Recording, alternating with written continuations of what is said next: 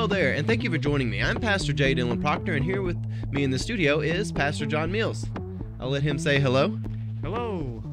Uh, we're going to get into a discussion today about having eyes to see and ears to hear. This is a very, very important concept, and it's one that really needs to be in our everyday vocabulary as we look to bring revival in the world around us. We look at all the tensions and things that build in our culture, and one of the things which underscores all of that is the question of whether or not people have eyes to see truth and ears to hear truth.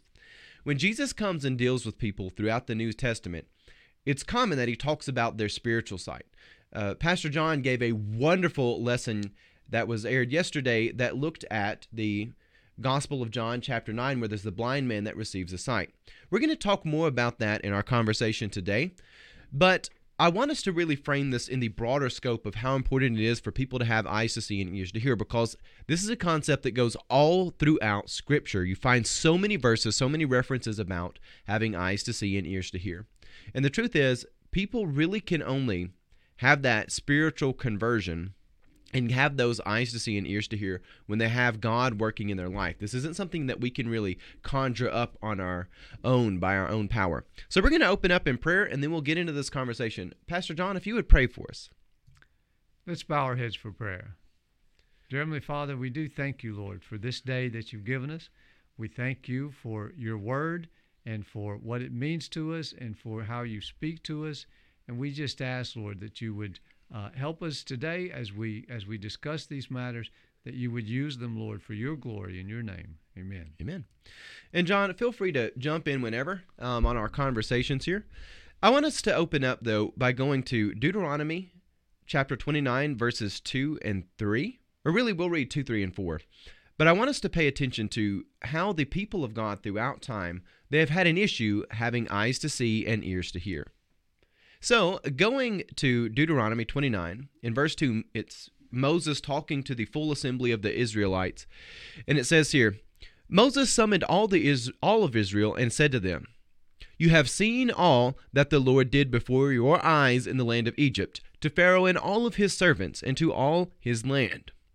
And the great trials that your eyes saw, the signs, those the great wonders. But to this day, the Lord has not given you a mind to understand, eyes to see, nor ears to hear. Now, that scripture, it comes after Moses. He's with the full assembly of the people of God. They're out in the, the wilderness, and Moses is telling them, You've been through moments of great triumph. You've been through moments of great trial. Many of you were born as slaves in Egypt, and now we've been out here walking through the wilderness and through all of this. Many of you still do not have eyes to see, you don't have ears to hear. And he points in there that this is something that comes from God, but as we'll get further elaborated in the New Testament, people have to be willing to receive that gift from God. And so many times people are not willing to receive that. So, for our conversation today, we're going to jump back towards the New Testament. John led a great Sunday school lesson out of John chapter 9. I encourage you to go and check out that video. But for now, I want us to talk about some elements that we found deep within your lesson yesterday. And, John, why don't you just open up by saying a few thoughts on how important you think it is that we talk about having eyes to see and ears to hear? And really, is this something that we really should spend more time talking about? What are your thoughts in general just on that topic? Well, I it is important, you know, that we understand the significance. We kind of have the idea that just because people are around uh, scripture, around preaching, that it actually is sinking in. But you know, in America today, we have tons and tons of people that go to church, and they go to church often, and they hear all kinds of sermons and messages. It's not sinking in though, because in their hearts they're not they haven't made the decision uh, to to accept Christ to allow that to sink in, and so it, it kind of just hits them and washes off. And so we have the assumption, well, they're hearing these things, they're responding, but they're not really. You just gave, I think, the best definition for this that I've heard. And that's the idea that having eyes to see and ears to hear is when you let something sink in. We have this kind of notion sold to us all, especially my generation, that people they're naturally reasonable. If you show them the facts, the evidence, they'll go along with it. It's not true. it's it's never been true. That's not how our species works. That's not what it means to be um, a man or a woman. and the truth is, even though we're exposed to things, that doesn't mean it is going to sink in. And what we found yesterday is when we looked, or when Pastor John led us through the study of of the Gospel of John, the blind man, that there were a lot of people that reacted to the situation differently. It basically boils down to is there is a man who was born with a disability. Now, all the different parties, they wanted to know the why and the how. They wanted to know who sinned, why did they sin, where did this become, you know, sinful, where does it become a disability? They have all those questions about that. But Jesus wants to move this in another direction. He comes to the man, he heals the man, and he tells people it's not about the sin, it's about what God can do. He heals the man, and suddenly this big inquiry comes, and they want to find out who Jesus is. You know, he's a sinner. We've got to force the world to see that he's a sinner. And in that, you have different people responding to Jesus differently. There are some who become very receptive of Jesus. And there are some, like those teachers of the law, who get very hostile to Jesus. John, I want us to talk about some of the different people in that story and how they responded to Jesus. And I actually want to start off with one that I had never really spent a lot of time thinking about till listening to you read the scripture yesterday. And that is the angle that the guards have on this, what the guards' perspective is, because you look at people throughout history, people who've had the job of being a guard somewhere, a lot of times they're not necessarily thinking for themselves. They're just applying, um, executing what other orders were given to them. But I find it so fascinating that the guards who were sent out to arrest Jesus, they choose not to arrest Jesus. And when they report back to their bosses, essentially, they're going back to their bosses, they're saying, hey, what this man is saying has some merit to it. It appeared the guards actually had eyes to see and ears to hear, now, I'm not saying how much they saw or heard, but it's clear that they had more eyes to see, more ears to hear than those sending them. They were willing to let Jesus' words sink in a lot deeper than were those sending them. What are your thoughts on that and the guards angle that they had there? Yeah, that that's interesting. Uh, you know, the the Pharisees, the scribes, the teachers of the law, they were the ones who should have recognized spiritual truth. They were the ones who were set up for it. They had studied all of these things, you know. And it's interesting that it, it's the guards who, because they're open to the idea that this might be true, that they're willing, uh, you know, to see that. The the Pharisees are so they're so dead set against that. There's nothing that Jesus could do to convince them that he he was the Messiah, that he was not a sinner. You know, you think Jesus does these miracles, and instead of saying this is the man of God, they say he must have a demon. It's a demon that way that he does this, you know. Yeah. And so uh, it just shows us how blind people can be, and a lot of times it is those who uh, may not be, you know, the typical church people or whatever we think, you know, that respond best to uh, the message of Jesus. You know, I think back at the cross, you had the centurion, and after the resurrection, when the the uh, temple veil split and there were earthquakes, and it talks about people coming out of their graves. It says the centurion said, "This must be or must have been the Son of God." And you had the Pharisees and the scribes standing right there beside the centurion, and they never would admit that. Never. And I think it is fascinating. You you bring up the centurion, and throughout the gospel, it's interesting the people that do respond to Jesus' message.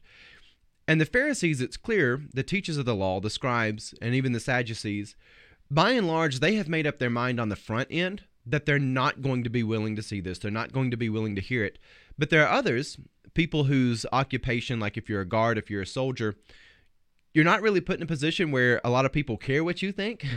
Um, so you're not really making up decisions on the front end, but also when you meet Jesus, Jesus does something quite unique where he does care about you and care about what you think, and he presents a message for you. Again, he's not presenting a message so somebody will go and back and report it to a teacher. He doesn't go and talk to people and say, well, go report that to a governor somewhere because it's really for them. Jesus gives a message that's relevant to them, and they respond to that. So I don't know if you have any other thoughts on that before we go on to our next topic. Uh, no, not really. We can go ahead. All right, so we'll we'll go along. Um, trying to get all these in here for time purposes. Um, which actually, let's get to that. One of the things that you brought up yesterday is so many times we look past the limits of time. We think that just because the world is like it is today, that's bound to be how it is tomorrow.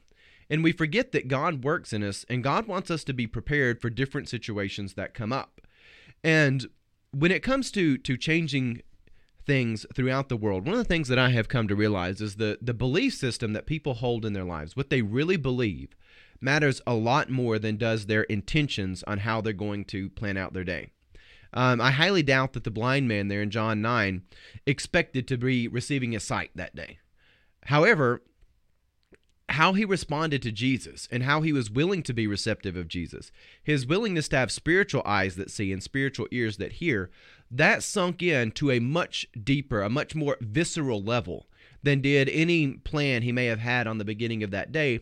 And also, when he goes in and they're inquiring with him, they're having this interview with him, it guides how he responds to them a lot more than does necessarily his intentions. Um, though, of course, it's important to have deliberate intentions, of course, but simply what I'm saying is is people do have to realize that you cannot predict the future. And having a well defined worldview, having that biblical understanding nailed down. Again, God doesn't come to us and say you got to figure out all the answers, but coming to Jesus and saying, "Lord, I want the eyes to see, the ears to hear that you've given that that you give to us." Having that can go a lot further than again some of the the plans and the the theological studies that the Pharisees and Sadducees can do. What what are your thoughts a little bit on that? Uh, yeah, I think so. That the idea of worldview is is critical. It's crucial because it shapes, you know, what facts you allow in and what facts you keep out. You know, what you're willing to recognize as fact and what you're not. And so, you know, the the man who was born blind, his worldview was, I don't know who this man Jesus is. I don't know what's going on, but I do know that I was blind and now I see, and there's no way that that could have been produced, you know, by someone who was not from God. And the Pharisees, of course, you know, their worldview is no matter what Jesus does, he cannot be from God because he's going against what we've set up. And so, you know, the the worldview there determines what they see as truth and what they don't see as truth. The Pharisees, I, I find it so interesting that you know they cannot believe that Jesus actually did this, and so they go to the parents and they say, you know, was he really born blind? Was this just a hoax? And then they come back to the man and say, ah, okay, something had to be wrong here, you know. Yeah. This could not have happened the way you claim it to have happened. Uh, yeah. So I, I find it fascinating. You bring up the whole notion of a hoax. They're willing to investigate and do some real investigating to find out if it's a hoax, but as soon as it comes to the truth that this con this has some conflict with their the notion that they had already accepted. As soon as there's a worldview conflict, that's where they totally shut down. That's where they totally cease investigating to any serious extent then it basically devolves into name calling and threats of sending your family outside into exile and stuff like that. As soon as there is a worldview conflict, the real investigation, the pursuit of truth, it comes to a complete stop. Yeah, they've decided in advance what the answer is. And so, you know, they investigate as long as it's going in their direction, but, you know, then they stop. Right. And in the eyes of the Pharisees, they already had an idea. However, they could not permit the, the notion that their expertise could be wrong. And yesterday, you brought up a really interesting story that I wasn't familiar with about the, I believe it was the Persian army that was coming in. And they kind of made the decision that because it's the Sabbath, we can't do any work, therefore, we're not going to be able to defend ourselves against this. And one of the things that we learn from this is that even if people do not have eyes to see the truth that God wants them to have, the various idols on the world will give people eyes to see and ears to hear whatever that idol wants. And whenever people start investing in ideas, when they've made a commitment to say, this is how we're going to view the Sabbath, or insert your idol here, whatever it is that comes to guide your moral compass other than God, whenever people start investing into that, and by investing, I mean they've committed to it, they've spent years, they've built their whole lives around whatever these things are, whenever it comes to the idea of actually admitting you're wrong, people are very resistant to do that. And one of the things that you you do kind of find um, in cases like this that if they admit that Jesus is blessing people on the Sabbath, then in a sense they kind of have to admit that they've been treating the Sabbath wrong in the past. And and there may be some resistance that says we don't want to do that, even though I mean, there, there is a righteous way to navigate that and say, well, God has revealed this to us, so we, we move forwards. But they're kind of very hesitant to do that. In fact, they would rather fight it than uh, pursue God's revelation. Yeah, I, I think that's true. Um, they had invested so much of themselves in this one particular idea, you know, that they could not come to admit that that it could be wrong. Yeah. And, you know, they had set themselves up to where they were the the judge over everybody else as far as what is accepted and what's not accepted. And so, you know, it's a challenge to their authority as well. If they allow Jesus to get away with this, you know, then they they feel like they're giving up some of their own authority, I think. Oh, absolutely. I think you're you're spot on with that. Um, a couple other things before we wrap up you mentioned the theological mystery that comes with somebody being born blind. You know, why would God let this happen? One of the things that's fascinating, and you, you mentioned this yesterday in your Sunday school lesson, that Jesus takes the theological mystery and he he converts that situation into a a medium. It's a canvas where the light of of God can be shined into the whole world. And it's so fascinating because this actually happens a lot throughout life. We have things that are theological mysteries but the truth is, is whenever we come to them, we're oftentimes more like the disciples who want to know the high and wow, and, and we get really wrapped up in the sin. And Jesus oftentimes wants us to say, hey, the question is not about the how and why. The man is born blind. That's not how I, I wanted everyone to live. But let me show you how I'm going to use this, how God is going to use this to give people light, to move people to a place where there are aspirations, to where there's something to reach up to, to something that gives a deeper meaning than just sitting around and bickering over who sinned and when and for how long and what that did. Um, which, again, that's not that saying one should ignore sin, but with a situation like this, um, when you're actually looking at a real situation like this, you're, you're missing the point whenever you you focus on that side of the mystery as opposed to looking at how God can work in situations. And I do find it fascinating that Jesus addresses the theological mystery of, of blindness enough to kind of put an end to that side of the conversation, but then he spends the rest of his time going somewhere with it and actually doing things that change the world. What are your, what are your thoughts on that? Well, yeah, it, it's it's interesting. You know, the disciples they can only see two choices. It has to be either this man sinned or his parents sinned. Yeah. One of those two. And so they don't ask Jesus, why did this happen? They ask Jesus, was it this or was it this? And it doesn't even come into their their minds that it might not be either of those, it might be something totally different, you know. And we want to spend our time, you know, kind of focusing on the blame and focusing uh, on on uh, who caused this or who brought it about. But that does nothing with helping us to actually get through the suffering. Yeah. You know, if we know that the suffering was caused specifically by this person, it's still hard to deal with. Now, if we take the perspective, no matter who caused this, it's working for the glory of God. It gives us, uh, you know, a lot of of uh, fortitude in dealing with sufferings, knowing that what we are doing is is accomplishing something. And I, you know, it's a great comfort to think that a lot of times we realize we are responsible uh, for the situations we find ourselves in. It's our sin that's brought us to that point.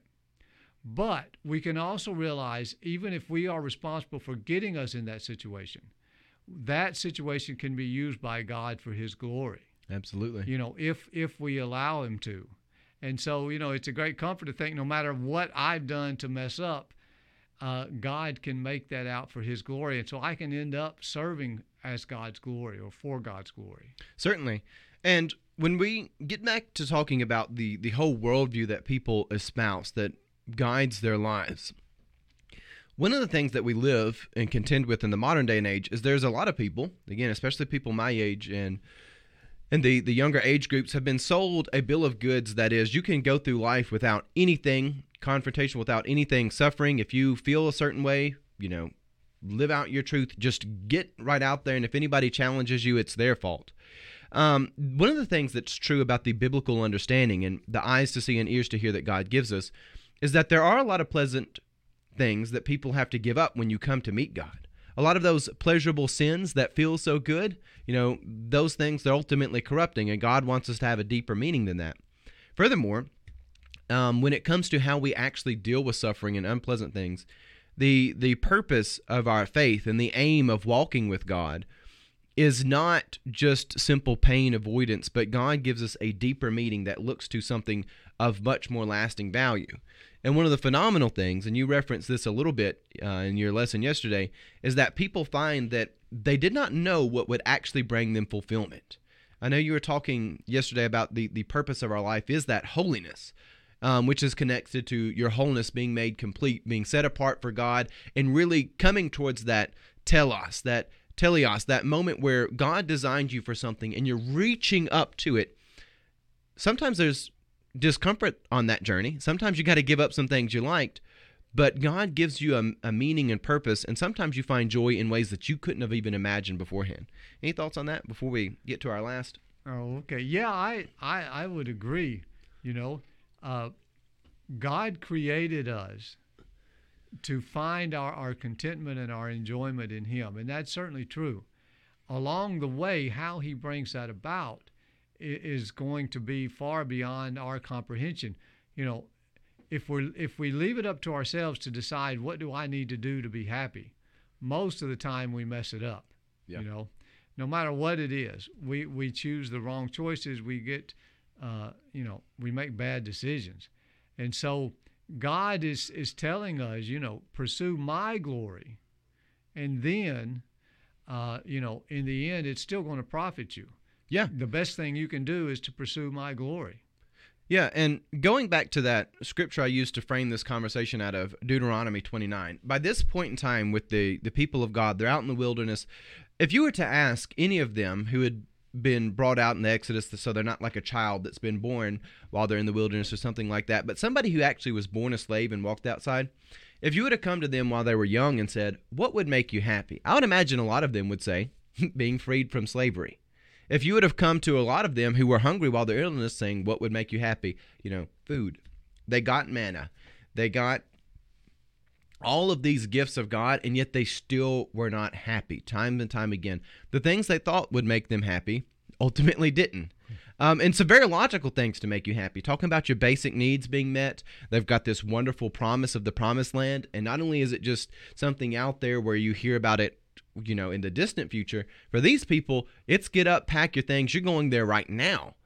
But even for them, they still didn't have eyes to see or ears to hear the good things that God had in store for them. And they wouldn't let it sink in because so many of them were just absorbed in what they wanted, what they wanted to look at, and really having their own person define what would be meaningful in life rather than letting God do that for them. So I don't know if you have any thoughts on that before we get to our last bit here. Um, the last thing I want us to talk about is a different definition of miracle. This is something you brought up yesterday, and you kind of hinted at that everything in life gets unexplainable to a point. I have a friend who works for GM and they make cars. There's a lot of different engineers and people that come together, and not really any one person that knows all the inner workings of that. Um, there's a lot of things that we may not know all the details of, but when it comes to our own bodies, you know, we know a lot about the science about how our body works, but at some point we know that the immune system reacts a certain way. And everything really gets unexplainable at a point. Like we may have expertise that gets so far, we may have some understandings about how our brain chemistry is set up, but at the end we you know, we can't just put somebody in a machine and read their brain. We can't just create a brain because there's there's still a lot of things about it we don't know. Um, and you you brought up this idea that we need a different definition of miracle and i want to take that conversation a little bit further and say perhaps we need a different definition of supernatural as well. Because there are things which are extraordinary phenomenal that people consider miraculous that are if if we're being honest they're just god's actual created order working out as its created order Um, it, it seems almost supernatural for people to think of God working in their lives for God's hand of providence, but yet this is what God designed for us all along. So we'll close with this conversation on what do you think of of us perhaps not only having a new definition for miracle, but also supernatural as well? Well, I, I think you're right. You know, our idea of what is natural and what is supernatural, you know, changes over time. You know, you if you went back, you know, a thousand years ago and they saw some of the things that we can do now, they would have had to consider them supernatural. You know, you go to the grocery store and you see a guy walking down the aisle and he's talking into his Bluetooth, you know, and he's communicating with somebody around the world. You think, wow, how in the world did that happen? And so our idea of supernatural is limited to what we think we can explain. And, you know, when it comes down to it, we have explanations, but they're very surface explanations, you know. Uh, we don't really know why things are happening. We can kind of just describe them. And so uh, w- we have to realize that yeah, there's a whole lot to this world and the way this world works that, that we're never going to understand. And uh, yeah, so the idea of, of natural and supernatural, again, you know, we like to divide things into natural and supernatural when the important thing is it's God working, whether it's by natural or what we consider supernatural means. Yeah. Well, John, this has been a tremendously fun conversation. Um, and we're going to wrap things up there. If you would close us out in prayer, we'll end on that note. Dear Lord, we do thank you for your your kindness to us. We thank you, Lord, for how willing you are to to give us light, to give us spiritual light, and how we often resist that light. But your patience and your long suffering, and how you continue, Lord, to be gracious to us. And we thank you for that in your name. Amen.